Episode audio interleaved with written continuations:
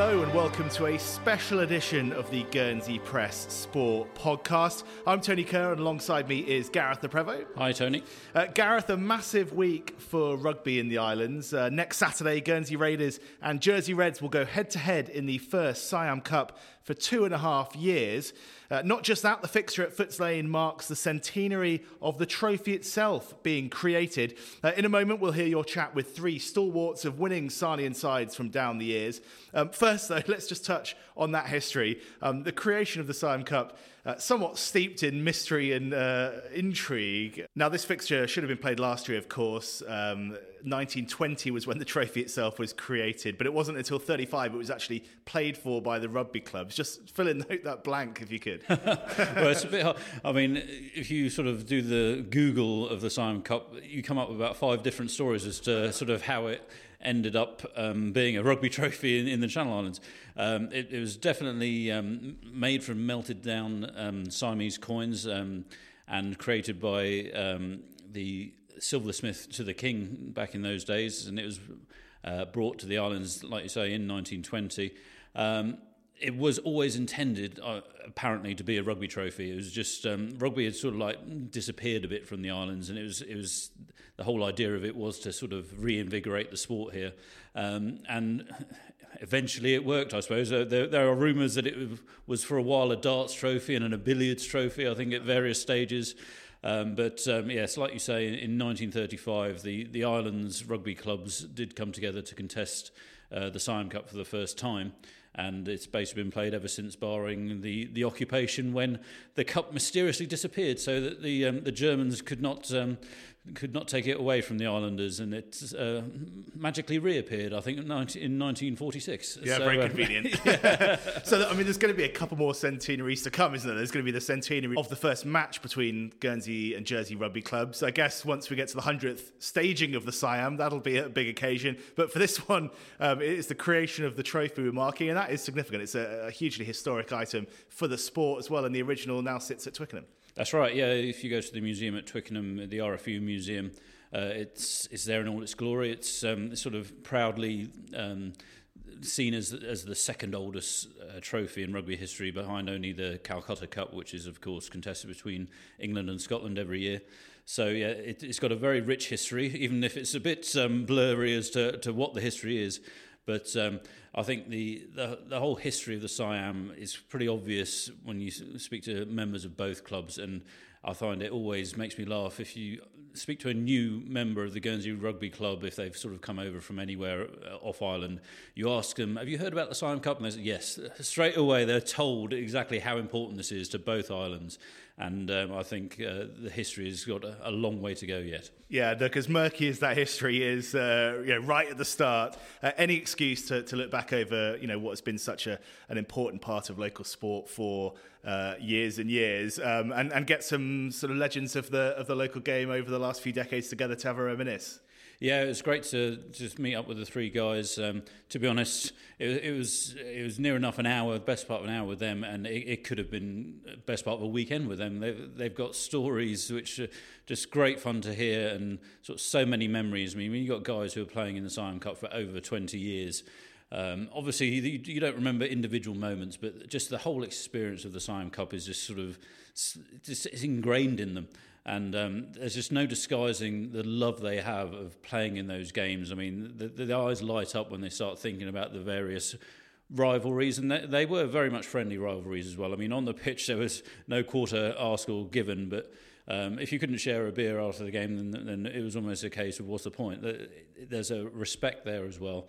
And yeah, to, to listen to the three guys was just, it was almost mesmerising, really. Yeah, well, let's hear from them now. It was Jock Caynell, um, who played 21 consecutive Siam Cups, as we'll hear uh, in the chat. Uh, Dave McGool, who crossed over a bit with him, and then Leighton Batiste, who uh, is still playing, of course, could be in action uh, next Saturday, um, uh, and someone who crossed over a bit with, with Dave. So, um, yeah, nice overlapping of the last 30 years and an overlapping of the, the forward pack as well. Yeah, well, it's, it's, it's nice that we've managed to sort of find three Guernsey men who have, have won the Siam, considering our record isn't, isn't fantastic in it.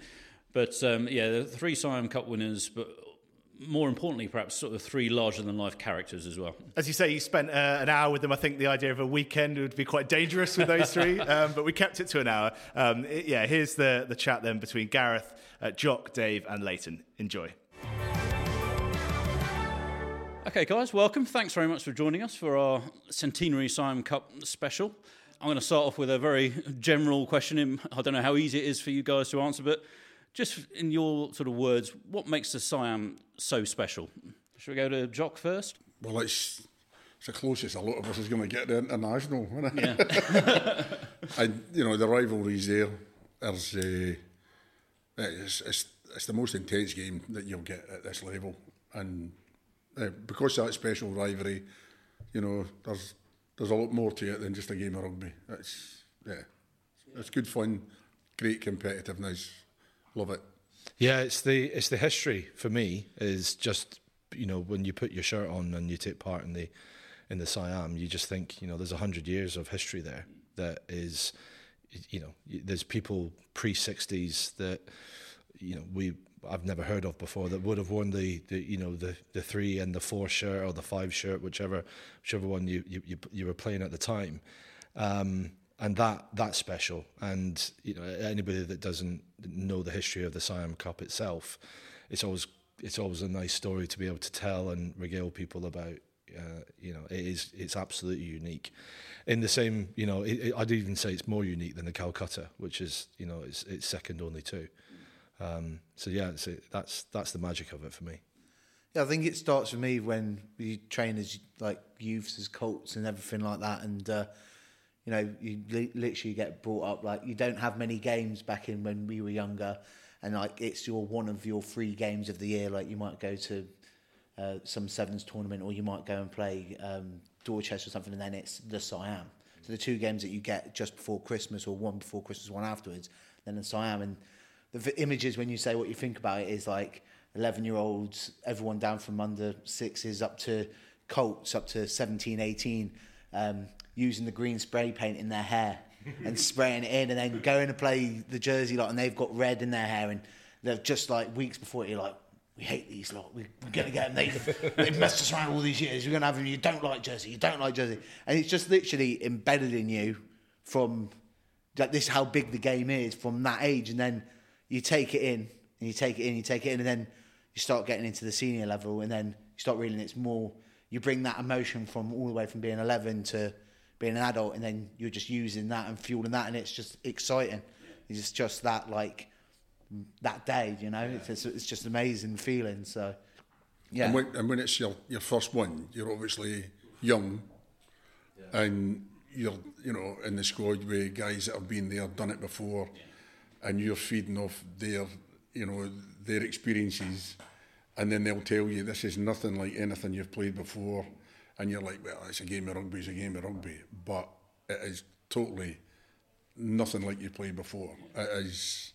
It's a one-off. like you're drained after a game of rugby, any game of rugby. Like if you've left it out there, you've left it out there. But physically you're drained. But with this, there's, I don't know, there's just so much more to it. Like emotionally, like it's, Emotions, the what? It's it's on. A, it's like just a roller coaster when you're out there. Like especially maybe more in recent years where it's been tight, or when you've got a tight game and you're you've not got the momentum, then you've got the momentum, and then you're like you're just drained in every aspect of it. You're mentally drained, physically drained. Like you come up here, you're like. You can't even have a pint to start with. You're like, I just need a water first, and then you're like, right now we'll get on the beers now. Never it's been just, like it's that. crazy. Never been that drained.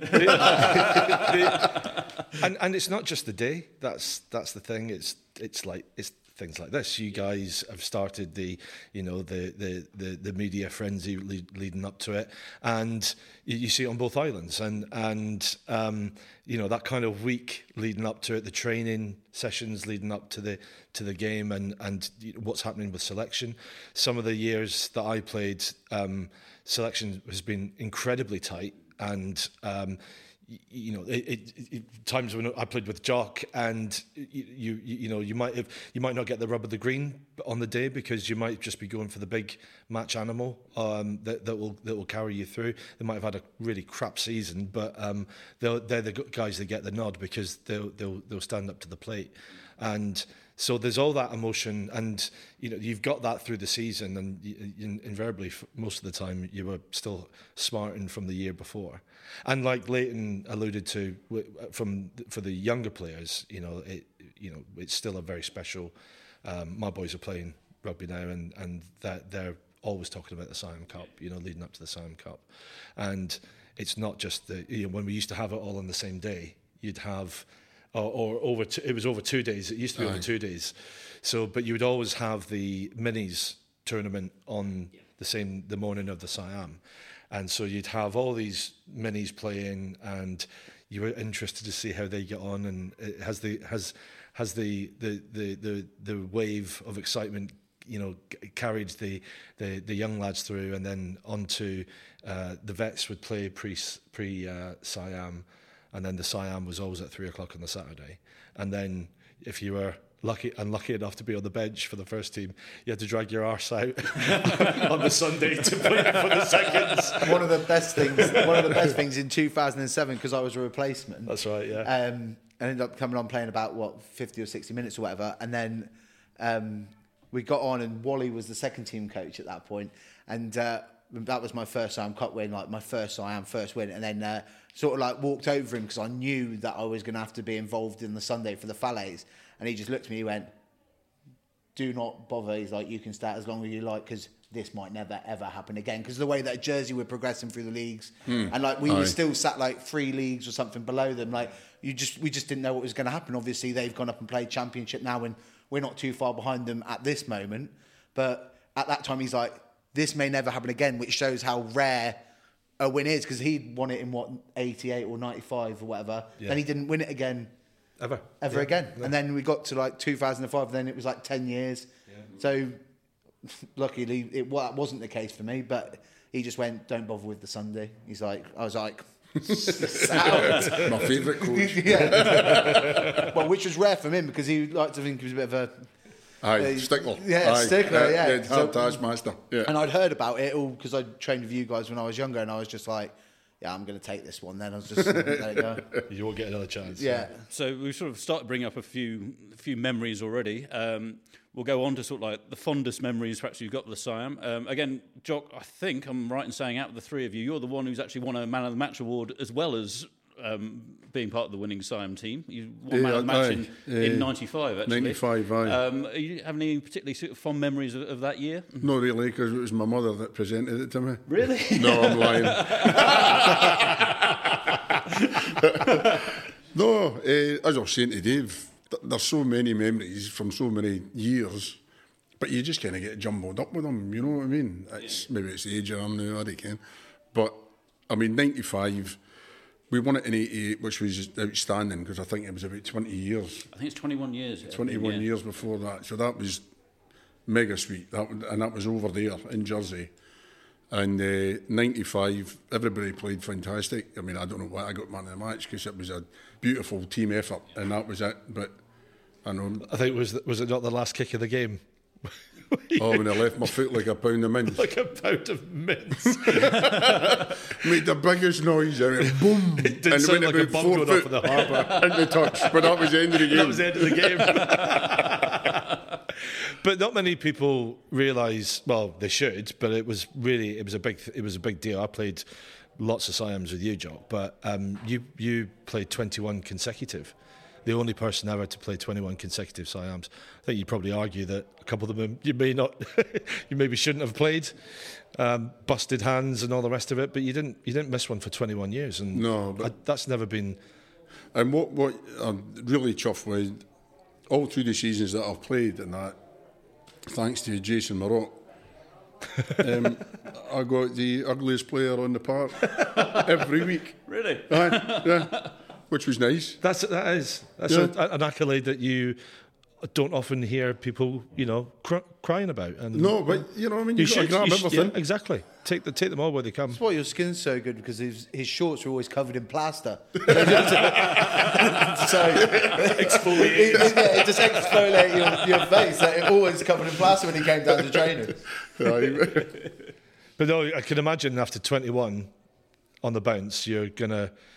They, they all seem to blend. Aye. Yeah. But it was, I mean, playing for that many, uh, play with so many fantastic players. Like when I started, obviously I was young, and player, players like uh, John Good, Pat McKeary, Richie Jenkins, guys like that were just fantastic players, fantastic characters, and uh, uh, yeah, I'm blessed to have been able to play so many. Like you know, I've not had many serious injuries, which is great, and obviously uh, we must have had really poor squads. Didn't seem didn't seem to change as much in those days as it does nowadays. That's for sure. I mean, most of the times I see your name is next to Graham Hart. Aye, yeah, we were kind of joined at the hip for a wee while. The best part, like 17 years almost partnership, wasn't it? I, I did, he, he was there a good time as well, wasn't he? Yeah, Hardsey was. Yeah, yeah. because uh, I, I, when when I first turned up, that was that was one of the the big partnerships. It was very difficult to get a game, or at least start a game when you two were there, and. Uh, uh, but it was it, it was it was a great time to learn from both of you because you complemented each other so well. You know, you the kind of live jumper, every ball, any which way but loose, and you know Hardsey just got through so much work. He had an mm. amazing for a big guy you know, he had an amazing engine on him. He wasn't the tallest, but crikey, he could get through some work. He, aye, and he had lovely hands. He was Amazing, He was yeah. a good good hands. You know, he could pop a nice wee pass here and there. Something I've never done. No, no, absolutely There's not. nobody that can No. actually say they received a pass off a Jock. Yeah, it's, it's bounced off your face a couple of times, Aye, right into my hands. yeah. Which, Added to the beauty. yeah. no, but that was that was yeah, that was there was a pretty consistent team. Mikey Smith as well. I, I was there. Uh, Martin Petty and that. Yeah. But I mean, some of the front rows when I first started playing, you know, you had guys like John Lucas, Brian Allen, uh, Gordon Russell, boy with a man's head, um, and and the game was different. The game was totally different. Like you know, the scrummaging, it was how low could you tack the scrum. Like Gordon Russell and Tony Riddle, hookers, like could literally hook it off their nose. They were that low. I mean, you wouldn't get that now. I mean, but it was a total different total different. You know, coming through the, that long time of playing and the way the game's evolved, it, it's quite. It's, it's totally different from from those days to what it is now. It's a lot safer now. Uh, you know, the lads are a bit bigger these days. I would imagine training's more a wee bit more sense. Uh, you know, stepped up a wee bit and more intense. So you've got to be a bit more player friendly. If you know, looking after the players. In our day, when I was younger, it was hell for leather. Doesn't matter, just get stuck into it. You know. But we, there were some cracking players, cracking players. Bill Lomier, that's another brilliant. He was a good captain, wasn't he? he I think he won it in the '60s. I think he did. Yeah. Uh, yeah. He he he was a, a thorn in Jersey side for a long time. '63, I seem to recall, and Guernsey had a good record in the 60s, Yeah. funny enough. That's sort of Yeah. like the best actual overall period. They, they sort of, there was about four years where they didn't lose. Yeah. There was a draw. There was Yeah. a few wins as well. Yeah, and that that team, you, oh, I, I, I can't say uh, without offending anybody, but I, I do know Bill, and you know I certainly heard some great stories that you would tell when you when you were a nipper turning up to the club, and Big Bill was down. But that he's the sort of guy that you would build a team around, Yeah. and you know a good captain as well, but hard hard as a coffin nail. And that's the that's the sort of difference as well. I mean, there's the, the boys today are are are really tough. They're they're hard physically. It's a it's a collision sport now. It's completely like Jock says. It's completely different. But then equally, you know, uh, you've got guys like Bill who you know you wouldn't cross with a baseball bat in a hundred million years. The real tough characters, but also generous with their, their, their time and and you know their experience. In the same way, when I first turned up, Jock and uh, he was generous with his time. Certainly not his wallet, but um, um, but that's I, I look back on uh, as coming because I had uh, I had time uh, in Devon and playing in uh, in the youth setup at Exeter and things like that, and it was totally different. And then you come here and you, you you've you know you're identified as a, a player for the future. So people invest time and, and effort in, you know, maturing you, and that's what it was. It was it was a maturing process, growing up. You know, some of my peers like Andy Bailey and uh, Ross Roberts and uh, some of the Jim Wyatts and, and, and the like, Jim Reynard, you know, um, we all kind of came into the first team at a similar sort of time, and we went through that maturing process. But it was thanks to guys like Jock and and Graham and Jason Maroc and Smithy and Stevie Burt. I mean, Steve Burt was one of the best captains I I ever had. You didn't want to uh, get on the wrong side of Stevie in the change room pre you know pre game. Uh, you get your lamps knocked in before you'd even set foot Yeah, by it was a one of your own players. for, for slapping you around the head there to get you fired up. yeah, I never used to do to John Colley though. No, no, JC. Well, uh, JC's uh, an absolute legend as well. Uh, I remember there was one game, and uh, Stevie was going round, and he, he was he was letting loose and slapping people and punching people, getting them fired up and that, and we were all starting a bite down on the gum shield and getting a bit right. This is on. This is on. Then two heads popped round the shutter, Riggers and Dave Wadley, and they just went, "Is he finished yet?"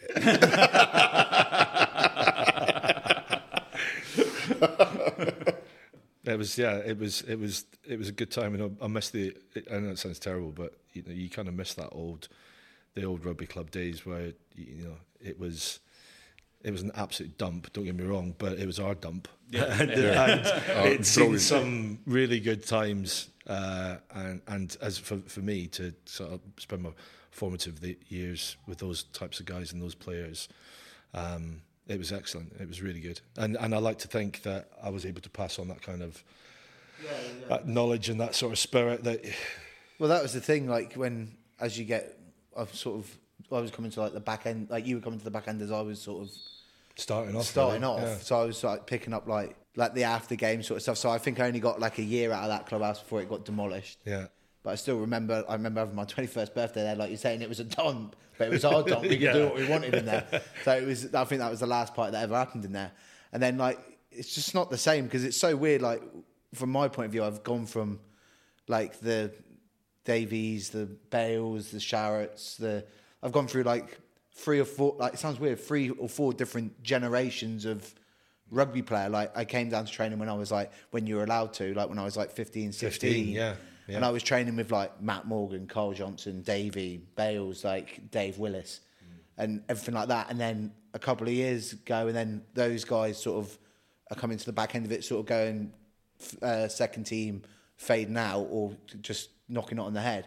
And then it's like a whole new lot of people. Then it's like Geordie, Barts, Yeah. BC, and then like Geordie retires, we're still coaching, still mates, and then you know play with Barts for a few more years. He's gone, and then you get the Matty T's, the Louis, you know, and you get in that that group of people. So I'm going through like I'm trying to take what Davey and stuff had learned off Jock and trying to bring it on, doing the songs and doing everything from the back of the bus and trying to get the same. Yeah, it's a it's a culture. Yeah. it's a culture, and it's nice to sit here and talk about the old days and how nostalgic that is. But but being absolutely clear, it's a real privilege to be part of the club uh, as it is today. Yeah. And to sit here, you know, and see where the club's come from, and see the standard of rugby that the boys are playing, and and when we talk about culture, um, it's it's about being proud of the team, and I like to think that people are proud of us uh, and that generation. I remember, what, you know, I don't think I bought a beer for about a month after winning the Siam Cup, and we took it round all over the, the town on, on when we got back on the Monday, and it was phenomenal. And you know, people were genuinely, you know, the Guernsey folk were generally, genuinely rather, uh, really proud of what we'd achieved. And and equally, you know, when the boys last won it. Um, uh, a couple of years back, I mean, I couldn't have been more proud, and and to see that, and to let that team, that team of really great lads,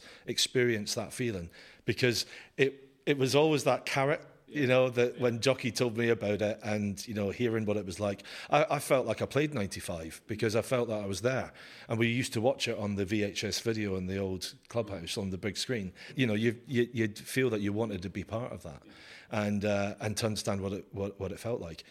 Uh, Steve Williamson, absolutely brilliant bloke, um, good good player, um, club stalwart, played nine Siam Cups and never experienced a win. And I think that you know. You know, and, and when I remember speaking to him in 2007, saying, "Look, Steve, I'm going out there, and I'm I'm going to sweat blood for you," and I did it for you know I always put Stevie in my mind when, I- when we Literally went you did. there. Yeah, and that was that was special. Yeah, the 2007, you literally did. 'cause- Oh, yeah. so in, there was that there was that scrum where Lol was messing around with No, hook. it was me. I, I deserved it. Steve, Steve O'Brien. Steve O'Brien. Steve O'Brien comes from from 15 to flanker to hooker, Yeah, just to sort me out. and just wallops you. Yeah. And then, uh, and then I'm sort of on the bench, and I'm like, it's between me and Roscoe. Roscoe can play both sides, and to be fair, like I didn't know what was going to happen, and JC, like John Colley, he just said, "You're going on," and I was like, "What, what do you mean?" He's like, "I believe you're going on." He goes, you, "All you have to do is scrum, rock, and line out." And I ended up going on ahead of Roscoe, who had been like a club stalwart Yeah, as well. yeah, He'd been yeah. playing for. He played 2005. Um, And he played he played loads of games for for the first, and I thought I'll definitely go Roscoe ahead of, of me. And he picked me, and I was like, it was unbelievable. I just remember running up and down the side because it was like in that 22. I remember running up and down the side, and Doc Andrews, and he got your nose, and I was just like earwig, and I was I was like warming up. I was like, what's going on here? And he literally went. There's no way he can play anymore. and he put your nose, and it literally went from one side of the face to the other. He's like, he's got to go off. Like, Well, like, the, no. all the vets were because I was having a, a particularly good game that day, and you were saying, Jock, how low you could take it. So there's Simon Showert on the loose head, uh, there's Lull held out at hooker, and we're up against you know um, uh, Nathan. Uh, Kemp. Nathan Kemp, yeah, and my old oppo uh, Marcus Nobes, who I think I played every, uh, I played ten altogether, and I think every single one of them I played against Marcus, and uh, you know he's a he, you know, another Jersey legend and a great bloke actually, and um, so these are decent players, and I was having a, a rare old time, got a bit cocky, uh, thought I'd um, stick one on. Uh, Mr. O'Brien, who was an amateur boxer, World heavyweight champion.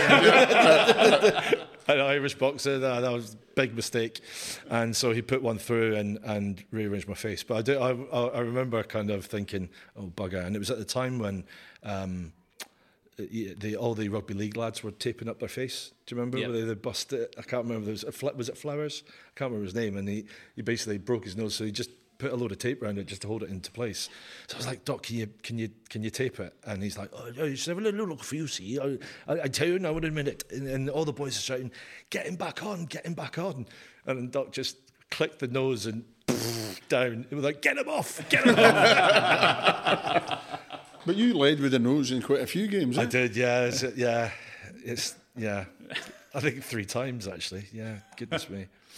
But there we go. It's actually one of my most favourite pictures we got at, sort of on our system at work is uh, Andy Bailey lifting the Siam 2007, and you're in forefront and middle, giving it a big fist pump, but your nose is rearranged and your shirt is mainly red. It's red, yeah. It's quite- It was, uh, it, uh, yeah, I was a wee bit sore afterwards. But at, at the end of the day, that just, I mean, I could have carried on. I would have carried on playing. It's just the, the, this, the, it's what you, those are memories. I don't really remember too much about the game.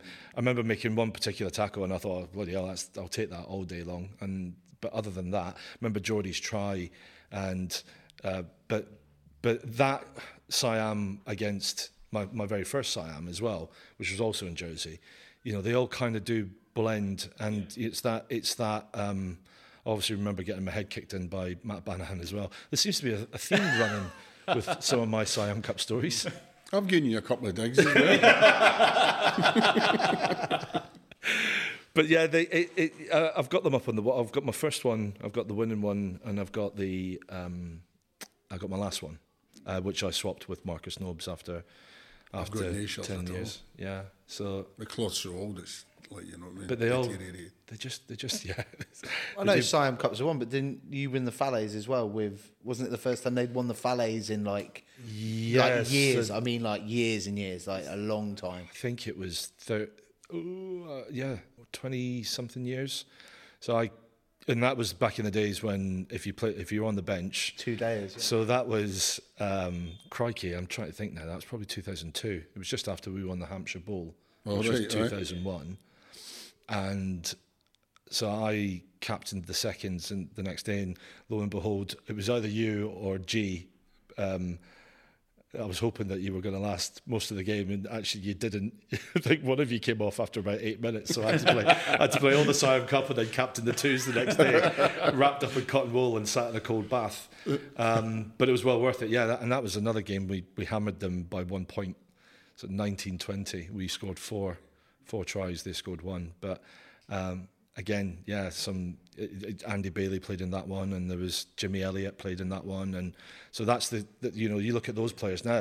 Andy went on to be the most successful captain I think we've had uh, in the modern modern era, I'd, I'd suggest, and um, uh, yeah, and we, we were all playing for the twos that day. So yeah, so I've, I've been lucky enough to win Siam, Falaise, a handful of Nash Cup. Didn't win the Colts one though. I don't know what that's called, but yeah, definitely we drew it. I think.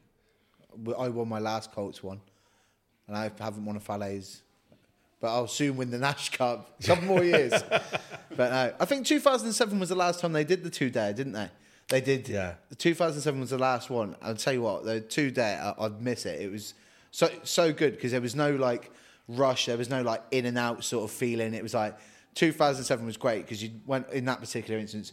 We'd won the Siam Cup. We were like massive underdogs. Like it was nothing better than clapping all the Jersey rugby royalty on the top balcony while they were all looking at us. We were like, yeah, yeah, cheers, thanks a lot. And then, um, and then the next day on the Sunday, going to watch the twos, the twos play, and there's just twenty odd of us just absolutely steaming in their clubhouse, just singing the, the, you know, where's your Siam gone, like playing spoof and that on the tables, and they're just looking at us just so angrily, and we're like, ah, this is great, this is amazing. You go and watch the boys play, and then everyone comes in on that Sunday afternoon, and it's just a massive weekend of just everyone coming together. Like it's like the talk is it is the last game of This the last game of the season. the last yeah. game of the season, no matter what. So you know, whatever happens, you're going out with a with a massive Yeah, with a bang. yeah. Yeah.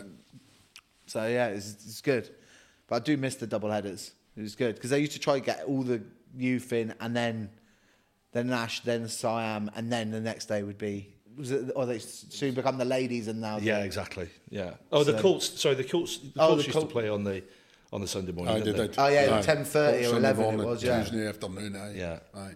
twos were like a I always remember in '88 we, we came out the change room and we were a wee bit gobsmacked because we'd won it and there was a bit of shampoo flying about and that and uh, we walked That's in. champagne for. no, it was shampoo. oh, shampoo. No, what my Matey. name was shampoo. Wash and go. Wash and went. And we, we, I remember we walked into the clubhouse and we got a, a beer and that, and John Good sat in the corner and he went, Over you, but over you. And we walked across and, All right, good. He said, Yeah, sit in the corner. He said, It's now time for some serious gloating. Yeah, And, yeah, fair play. The, the other good thing about the double headers is that, um, you know, we, we, we talk about the guys that we played with, but the guys that you played against as well, and you know the the kind of rivalries and the friendly rivalries and the serious rivalries as well. You know, there was, I mean, the, the there was a couple of years, I can't remember which year you told me about, but basically, Di Burton managed to fly over an entire front row from was it Pontypool or or someone they, they didn't even know why they were there.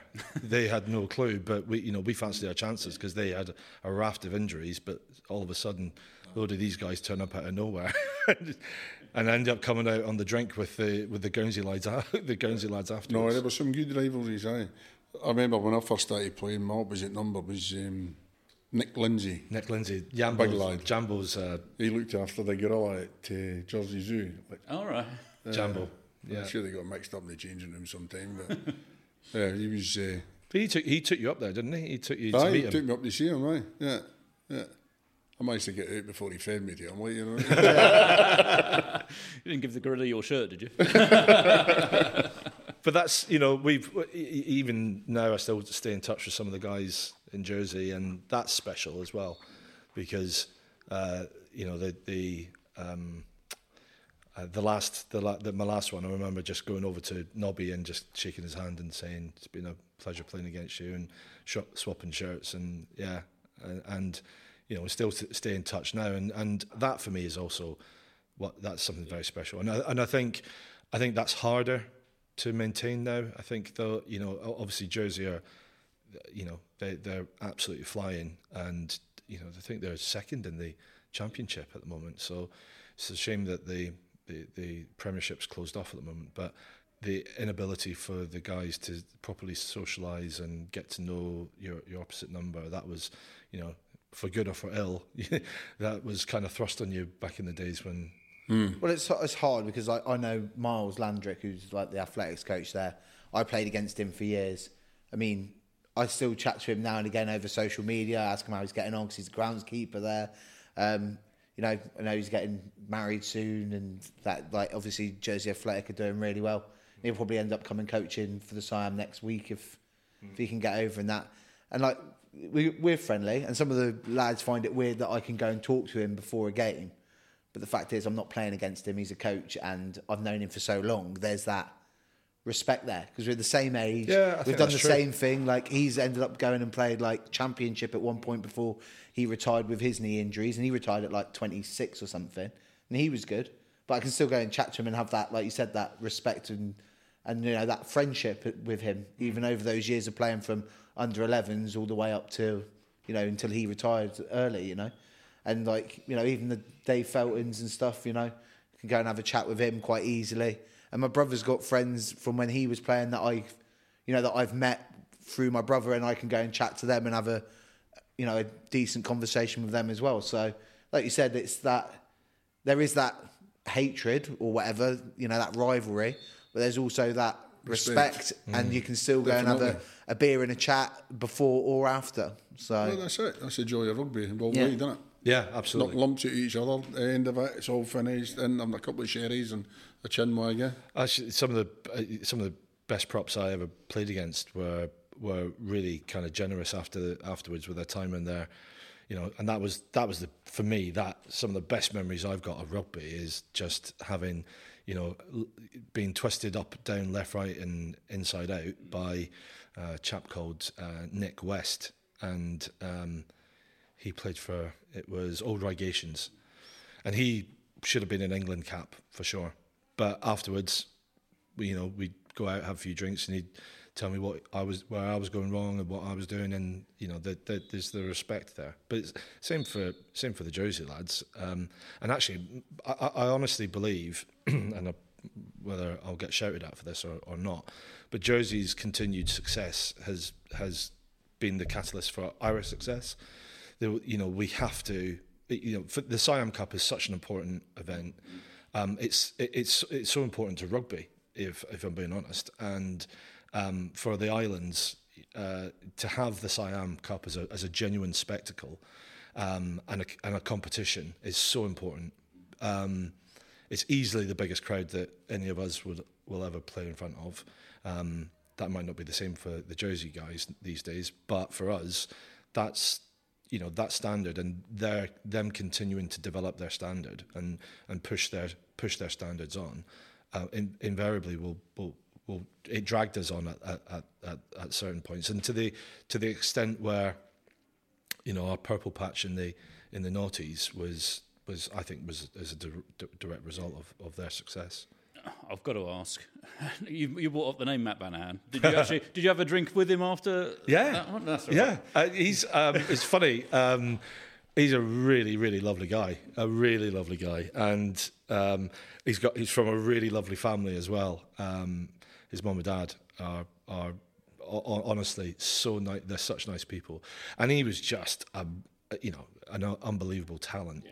Um, the first time we played against him, I think was 02 or might have been 01, and he was in the second row and he caught the ball in the line out and then ran 75 yards That up was, the field. I think that was the first time I reported on, and he scored a try. I think he was only 17 or something. at 17, and he scored this try, that, and it was just he phenomenal. bounced Andy Bailey at fullback. I remember that. Big lad, big lad, Big really lads. athletic, and well, loads of skill. Yeah.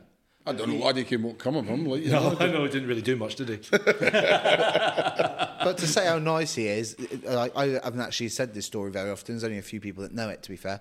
In 2007, when we went over separately, we went on the boat.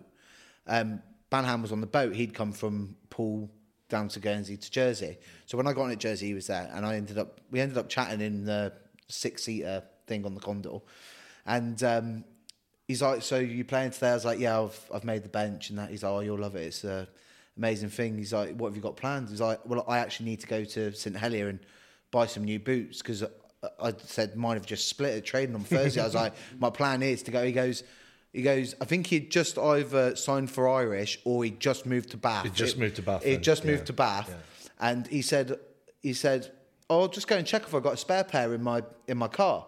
I went, oh, don't be silly, don't be silly. You don't have to do that for me. And he went, no, no. He's like, I'll go down. So he went down, came back about 25 minutes later, and he went, oh, I've got you these. He goes, these are from my my agent. I'm sponsored by uh, Puma or whatever. He gave me a pair of uh, at the time like the brand new Puma, Kings. They had their own like specialized studs, and he gave them to me. And I said, I said, oh, do you want any money? Like at that time, it was cash, eh? No. And I was like, do you want any money? I've got some money. He's like, no, don't be silly. He goes, I get those for free. He's like, um, you have those boots. So I would, but because he's massive, he got. I've got. I'm like a size 12. He's like a size 14 or 15. So I had to wear two pair of socks. but Look like but I wore those boots in the two, 2007 Siam, and we ended up winning. And I was like, well, but that's just how nice he is. Like he didn't want any money off me. Like he literally, I'm from Guernsey, from Jersey. He could have been like, I'm going to make his day. Oh, you know what? I'm going to mess up his preparation.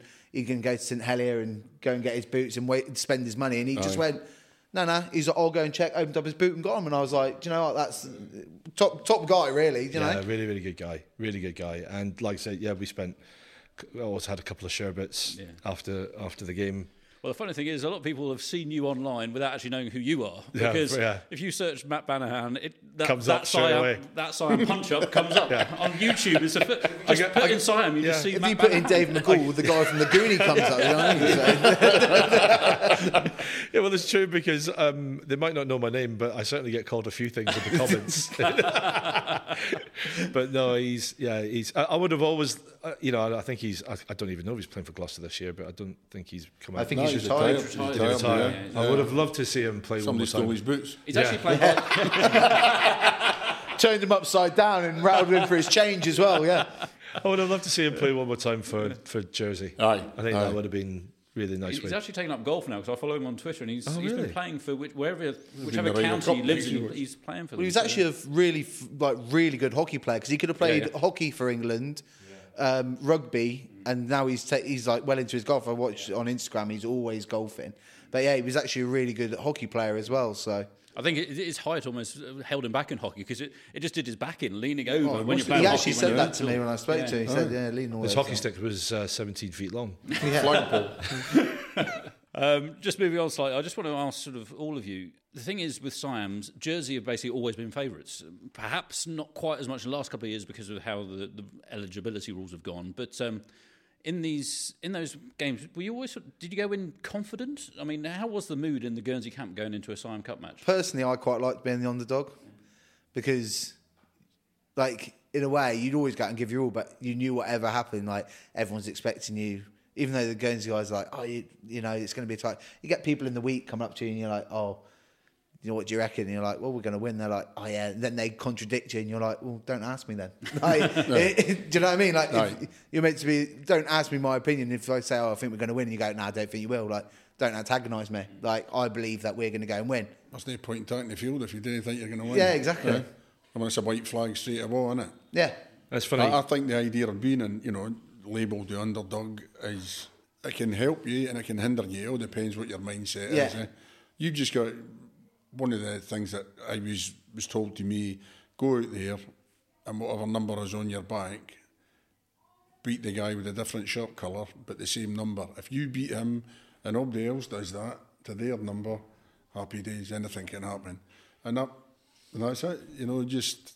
Yeah, I, I, I think that when so I, I played '99, and we were well beaten, and that another great, um, a, the biggest thorn on our side for a, a long time was Richie Griffiths, the the Jer- Jersey uh, redhead number eight, who was dynamite, absolute, and that was quite often the difference between the two teams. There would be just one extraordinary player that they had at the time, or or, or and and uh, as a team they weren't necessarily better, and they weren't necessarily better coached, um, but but it was just that confidence that they could derive from one player being extraordinary. And we, in the same way that we had Matt Morgan, when Matt Morgan turned up, and you know, we, we had a we had Jimmy Reynard, who's you know a, again one of the best players that have ever put on a, a Guernsey Rugby Club shirt. Um, but Matt was just another level up. He was you know he played used to professionally on the wing for Swansea, uh, or uh, yeah, it was it was Swansea, and you know at six foot five, um, you know, nineteen stone, you know, not an ounce of fat on him, 190 kilo bench press. I mean, he was just a, a physical specimen. And I remember the first time he touched the ball in a game um, uh, in London, and he, first time he touched the ball, he carried five guys on the shoulders over the over the try line, and we just thought, oh, hang a bang. And you could build you can build it around players like that. And Jersey always seemed to have like one or two, just they were the difference. You know, Rad Montgomery was another Rad wonderful, one. Uh, wonderful. Taylor standoff. In the early days, Taylor played, and he just had a siege gun boot. Yeah. We'd get a lot of pressure and get down into their red zone, and next minute, you know, they'd, we'd spill the ball or something, and boom, you're back on your own try line because he had a, and he had cracking rugby brain. He, he, he was a he was he was a class act Taylor at fly half, and the Ibis had like like uh, Ian Anderson at prop. Oh, played yeah. good stand up Yeah. in Scotland, and he was a cracking player. Peter Knoll from Newport. Uh, yeah, they, they've Ibis had some some class players. But even Remember in one of my years, opposition numbers was uh, Damien Horn. Remember him? Oh, He was right, six okay. foot ten he was. Yeah. And I was never the biggest second row, only six three, and I was playing against this thing, and I thought, I don't know if I'm going to play against this until I hear it talk. You know what I mean? Uh, he was he was a big, strong lad, but fair play. And that was in the days before lifted in the Yeah. line out. You know what I mean? I'm standing there, and he's like seven inches taller than me, and I'm thinking. But fair play to him, he did perfect the art of jumping down the way, so I did all right against him. But even in recent times, you got like Ben Evans who played tight end for Yeah. them. He was phenomenal. Aye. He was he was really good. Like when he first came in for them. Um, you had V. He was V. nicest bloke you'll ever meet. Really like just an absolute unit. Um, Latu, Latu. Nathan Kemp, and that's the thing. So in 2005, when we won it after 10 years, um, we had Willoughby Bloom, and um, who, who again, you know, not many people know of, of him unless you saw him play, and you know, I think second only to. Um, to Barno, really, in terms of quality scrum halves that I've seen, or certainly played with. I, I wasn't lucky enough to play with Barno, but um, you know, Willoughby was just Yeah, he was a classic. he was a he was a he was another back row forward, but had an unbelievable um, uh, all round game about him. And uh, TJ Smith, um, he turned up out of nowhere, and and that was the difference. Yeah. that was the difference. You know, just a little bit of quality in a, in amongst a, a really good good side, a genuinely good side, and. Next year, they signed the first two professionals, which was Latu and Nathan Kemp, and they were the difference the next year. Um, but you're talking about the confidence going into the game. Absolutely, we had confidence, but it was just the self belief and it, just looking around, thinking, you know, we we we, would, we were getting promoted out of national, uh, sorry, uh, out of Hampshire three. Um, we went unbeaten one year in uh, Southwest four. I think we didn't lose a game, and we, uh, 2004 we only lost the Siam. But you know, the team come together, and we said next year we're we're, we're going to win it. And sure enough, we went on. The team went on and won it. But um, I think, like you said, Jersey always had that like those one or two like outstanding, exceptional players, and then they had like a couple of dots that were not bad players but not good, and they never had like awful players. But I think when you go over like looking at that the squads here, like just from 2007, 8 and 18, like there's not any player there that's bad, but collectively they're like we're all around like the like player wise say like 60 75 percent but all together as a collective we gelled and we came together and did it. Whereas they'd have like the you know some teams have that like 12 that just you just give them the ball and they they do it. A bit like the Matt Morgan you give them the ball or Jim Reynard you give them the ball and they're going to do something. They've got those players whereas we know that we have to work together Yeah, we had Yeah, we had, yeah. we had uh, every single. I think every one that I've seen is and where we've won it is where we've played better as a team. Yeah, as a team, definitely. And Oh, but it did, aye. that's that's where you. I mean, it, it, I mean, you, individuals can make a, a lot of difference, but uh, not very often an individual win you a game. But the problem is when Jersey had those better players like the, those boys, and when they were when we were putting them under pressure, they were sort of like going they were looking to them do to do, do, something, like Yeah. do something because this is what we've been training with. When we're in trouble, we just give you the ball and you do something. Well, Whereas Uh, 2008 was a classic example of that. They had some fantastic players. They had a couple of Tongan internationals. The the lad in the centre, I forget his name, but Jimmy Elliott. Topo, uh, t- uh, Tu- Tupo, Tu- Tupo, Tupo. yeah. And Jimmy Elliott had him in his pocket for the whole game. And this guy was just looking around thinking, I finished my season. What the hell am I doing here?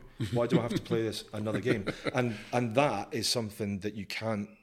you- If, if somebody doesn't understand it and doesn't understand the importance of this game, they're they're thinking, I've had my paycheck, I've done my, I've done you know, I've done my bit this season. I'm wanting to get off on holiday and sun myself. And whereas Jimmy Elliott is a Guernsey lad that's you know you know been a, a, a huge um, player. Still, I mean, how he still rolls out now. I, I reckon if if the first team needed him on Saturday, I'm sure he'd be ready to go. And that's Jimmy. Um, He's, stupid. he's one of the few that has won, won three, actually. He Yeah. played in all three of those. That's there's, right. There's only about three of them. There's Billy, uh, Billy. Darren, da, uh, Bosside Billy, Yeah. And Jim um, Rain. Jim I think. Reynard, and, Me, and you. yeah. yeah. Yeah. But those you say about the importance, and you know we get to that time of the year. Like I know it's a bit different this year because it's in November, but you get to that May time and Jersey play it down. They're like, oh, it's not important. It's not important, and like we tend to do that as well. But they say it's not important. Well, I will tell you how important it is. In 2007, when Steve O'Brien lost it and he was the captain, and they were literally calling for his head. And they were literally like the chairman got it, the president got it, they all got it. They were like all the jersey, and they were like, "This is a disgrace. You've lost to Guernsey. It's disgusting. You've done it two uh, within two years. You've lost twice. Like it, they wanted their heads. And then in 2008, I think he got his shot to say like, "We're going to win it back, redemption." And then he lost it again, and literally off with his head, he was gone. So if they ever say that it's not important, it is important because if they didn't care that much, they wouldn't do that sort of stuff, you know. And it's the same with us. Like it is important. It's just not a focus point until it needs to be a focus point. Like it's always in the back of the head, but you only just need to bring it back when it's getting towards that time. You know, at the at the end of the day, the the league is important, and where we are oh, developing is is massive. But Aye. when that, you know, the players know. Like the players know as soon as the February, like January, February, get the first four, round. five games in. Yeah. You think Siam Cup's coming up. I better start keep this form up, or otherwise I'm going to start getting looked at. And then one of my, I was going to say before, one of my favourite times is about a month to six weeks before the Siam. You start getting all like the people creeping out from underneath their beds, going, "Yeah, I got one more in me." It's not a joke. Yeah, I got one more. I got one when they turn up, and then we start showing. They're like, "Cool, this is a bit, this is a bit uh, physical." And I was like, "What did you think?" So I'm coming about four weeks. Like, it doesn't get any easier. I mean, every game on a Saturday is important. And, Yeah. And, you know, during the week, you get psyched up, you psych yourself up, you're thinking about the game at the weekend. But for the Siam Cup, it's a wee bit added. Uh, you're a wee bit gnarlier at work, here. you can't concentrate, you know what I mean? And people say, "Ah, it's Siam Cup week, just ignore the old fool, like, you know what I mean? But it, is- it does mean that much to you. Yeah, You know, oh, yeah. You eat, sleep, and drink it, and aye, that's important. But you are And under you the can- microscope as well because there's four and a half thousand people here or whatever. And you're, I'm not saying you're not under the microscope when you're in a league game, but there's four and a half thousand people here. Like, do you know what I mean? And you, you And don't want to let anyone down. You don't Yeah. want to let yourself down. You don't want to let the your your teammates down, your boys down, and you don't want to let the Guernsey the Guernsey crowd down either. You know, No, because definitely. because it means when you come off and you've won it, and you hear, and you know, you've had people crying to me on a Saturday night, going, "I can't believe you've won it. I've never won it." Or you get like, um, even when you lose it, like they're just so cut. They're like, "Oh, we," you know, they're, and they're very sympathetic. I mean, obviously, you're going to get the people that are just like, "Yeah, you were rubbish today," but most of the people, the percentage wise, are just like, "Oh, you played so hard. It was such a good game to watch. It was so enjoyable. Like you couldn't have done any." You know, you couldn't have done any more yeah. than what you've done, and you know, and you can see that after games. with You know, when we've lost, and you, people on their backs, on their knees, they're just like, like you just can't. Like, honestly, it feels like you just can't breathe because you're just so knackered. You're like, oh, And and that's the that, that's that's the emotion as well. That's where you come back to how emotional it is as an experience, um, and that's really hard to. It's really hard to contain because it could be it could just eat your energy up completely, and you just end up you, you, you're spent you're spent before you even got out on the field, and that is a challenge, and that's a challenge for there's a load of new lads that are going to be playing their first Siam Cup in a couple of weeks' time, and keeping your head in the cooler is something that's really really difficult and you know making sure I used to get yeah I, I, I was terrible before games. And um and, and but but as you get older and you do get more experience you know that um you know how to control that more. And I, and and I think actually we're probably doing our lads and the game a bit of discredit now because guys you know they they they're so much more professional in the in the in their preparation and their outlook and you know but you know it's still nice to get a bit of fire in your belly and and and and let people know what it really means what this means this game what it means to people. And like Leighton says you'll get people coming out from all all sorts of different you'll be you know you'll be in Marks and Sparks and somebody will tap you on your shoulder and say good luck for Saturday you know and mm. I played in that game in 72 or whenever and you're like wow. And for people like Adi LePage, who again another unbelievable servant to, to Guernsey Rugby Club, um, he's been there and seen it and bought it and done it all. Um, and Never stop a pig in a passage, though. eh? no, Not with them batting. no, well, he still rides his horse to work.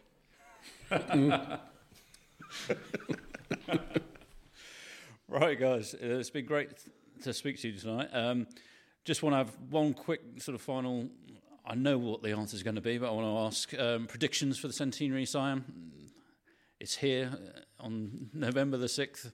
You go first, Leeds. Oh, cheers. Um, nah, I, I, I'm going to say all the cliches are going to be a tight game, but I, d- I just think, you know, I don't know what squad Jersey going to bring over. I think that will make a massive difference how many they use from the championship game or the championship squad. Sorry, um, but if you, you know, I do think looking at these this team and how they've played at home and watch the streams and stuff like that, I do think there's something special about this team, and I do think rightfully, you know, your your league position says where you are, and I do think we're going to go ahead and, and win the game. Um, I'd love to say convincingly. My my head, my heart says convincingly, but you got to be realistic about these things, and I, I do think it will be tight.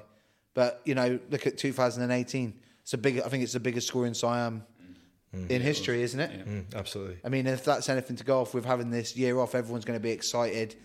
I think I was going to say before. I think it's good that a couple of the new guys are a little bit oblivious to it because they don't have to live the emotion as much. They just go in and they just play their game and go on with it. But I do think we'll. Uh, I do think we'll win. Definitely. Yeah, I, I I agree, and it's quite unusual feeling that way. Um, you know, you always wonder what sort of tricks Jersey's going to pull out, and and but equally, it's club v club, so you know you got to respect where they are and what they've done, uh, and you know is as long as it's safe. Um, and if I was a Guernsey player playing at, at the top of National Two, I'd want to pit myself against the very, very best, and I didn't want, I wouldn't want it to be diluted in any way. But I have to say that th- this is an, a fantastic squad, um, and these lads are, are genuinely they're a real credit to the the club and, and to the island. And I just I've got a funny feeling. I just think it's um, I think it's theirs to win. I think it's theirs genuinely it's theirs to take. If they um, if they keep playing the way that they're playing, uh, winning's a habit. You know, it becomes you know, you, you they probably came off the field last week and looked at each other and said, "How the hell did we scrape that one through?" They But- definitely did. I was just in the review. But, um, yeah, but But that's that's habit, and and equally, you know, look at you know poor old Bath and, and some other teams, uh, Bristol maybe, um, that they can't get themselves out of a rut, and and um, so you've got two teams that are playing good rugby, and I think it'll be a fantastic contest, really do. I listened to Jordy on the radio the other day. He was saying things like this team has got resilience, which is that's a you know that's that's a good thing to be resilient. Even if things aren't going your way, you can say right, come on boys, we came, we can dig deep. We came, we can pull this around. We've got faith in each other, and if you've got that kind of faith in your fellow players, and you've got a belief that you can do it, there's no reason why you can't. I think that scares oppositions as well. To be honest Exactly, with you, they see like they see the Henley game and then they see the Hinckley game. Yeah. They'd be like, Let's get this. they're like here for eighty minutes. They're It's not like going Tyson away. Fury. You can Yeah. be on your arse a couple of times, but get up, and tack the about, eh? And that that is that's that's the Siam Cup. Aye, in, in, in it's the resilience. Yeah. And uh, I can you know looking at the halftime score, thinking actually we're we're in this. We're absolutely in this, and that's the, every time we won it. That's the one I, I think you know we're we're in this. Stay within, you know, within reach. Uh, the first twenty minutes is going to be brutal. All right, they're going to be tearing into each other like what a pack of wild dogs. And then w- when that settles down and you see where you are at half time, that's when you, you know you're going to see you know who wants it more. I mean, going back to 88, I remember Martin Pate, he was playing in the front row, he was a skipper. And the first scrum, we were well the underdogs, obviously. You know, I mean, it was never on the cards we were going to get a win. But we went down, we packed down, and we hit in the first scrum. And it went down, and Boom Boom got up. And he turned round and he looked at all of us and he says, We've got this, boys. And that's all it took. And the heckles were up, and right, he's up front. He thinks we've got it. Let's go for it. Like you know what I mean? And eh. and you, the thing is, you you look at your buddies, eh, and you think, I know this guy can do it, and I know he can do it, and you know, what I mean, they've got faith in me. So let, let's, you know, you, and egging yourself, each other on, and resilience and camaraderie, and if you've got the passion, if the passion's there, you can achieve anything, anything. I, I think, I think it's going to be a good one. Yeah, it's going to be a good one. Yeah, I think Especially it's when going we to come it'll away with a double. Oh, aye, that's what I mean. It's going to be a W for the boys. Yeah. Just glad I'm not playing in it. And I'm absolutely mortified that I might not get a shot at it. So. I can barely walk down. Guys, it's been an absolute pleasure. Thank you very much for joining us, and uh, Thank uh, I you hope very you much. enjoy the game. Thanks very much Yeah, for cheers, inviting us. thank Thank you very much. Yeah, All the cheers. best. Cheers.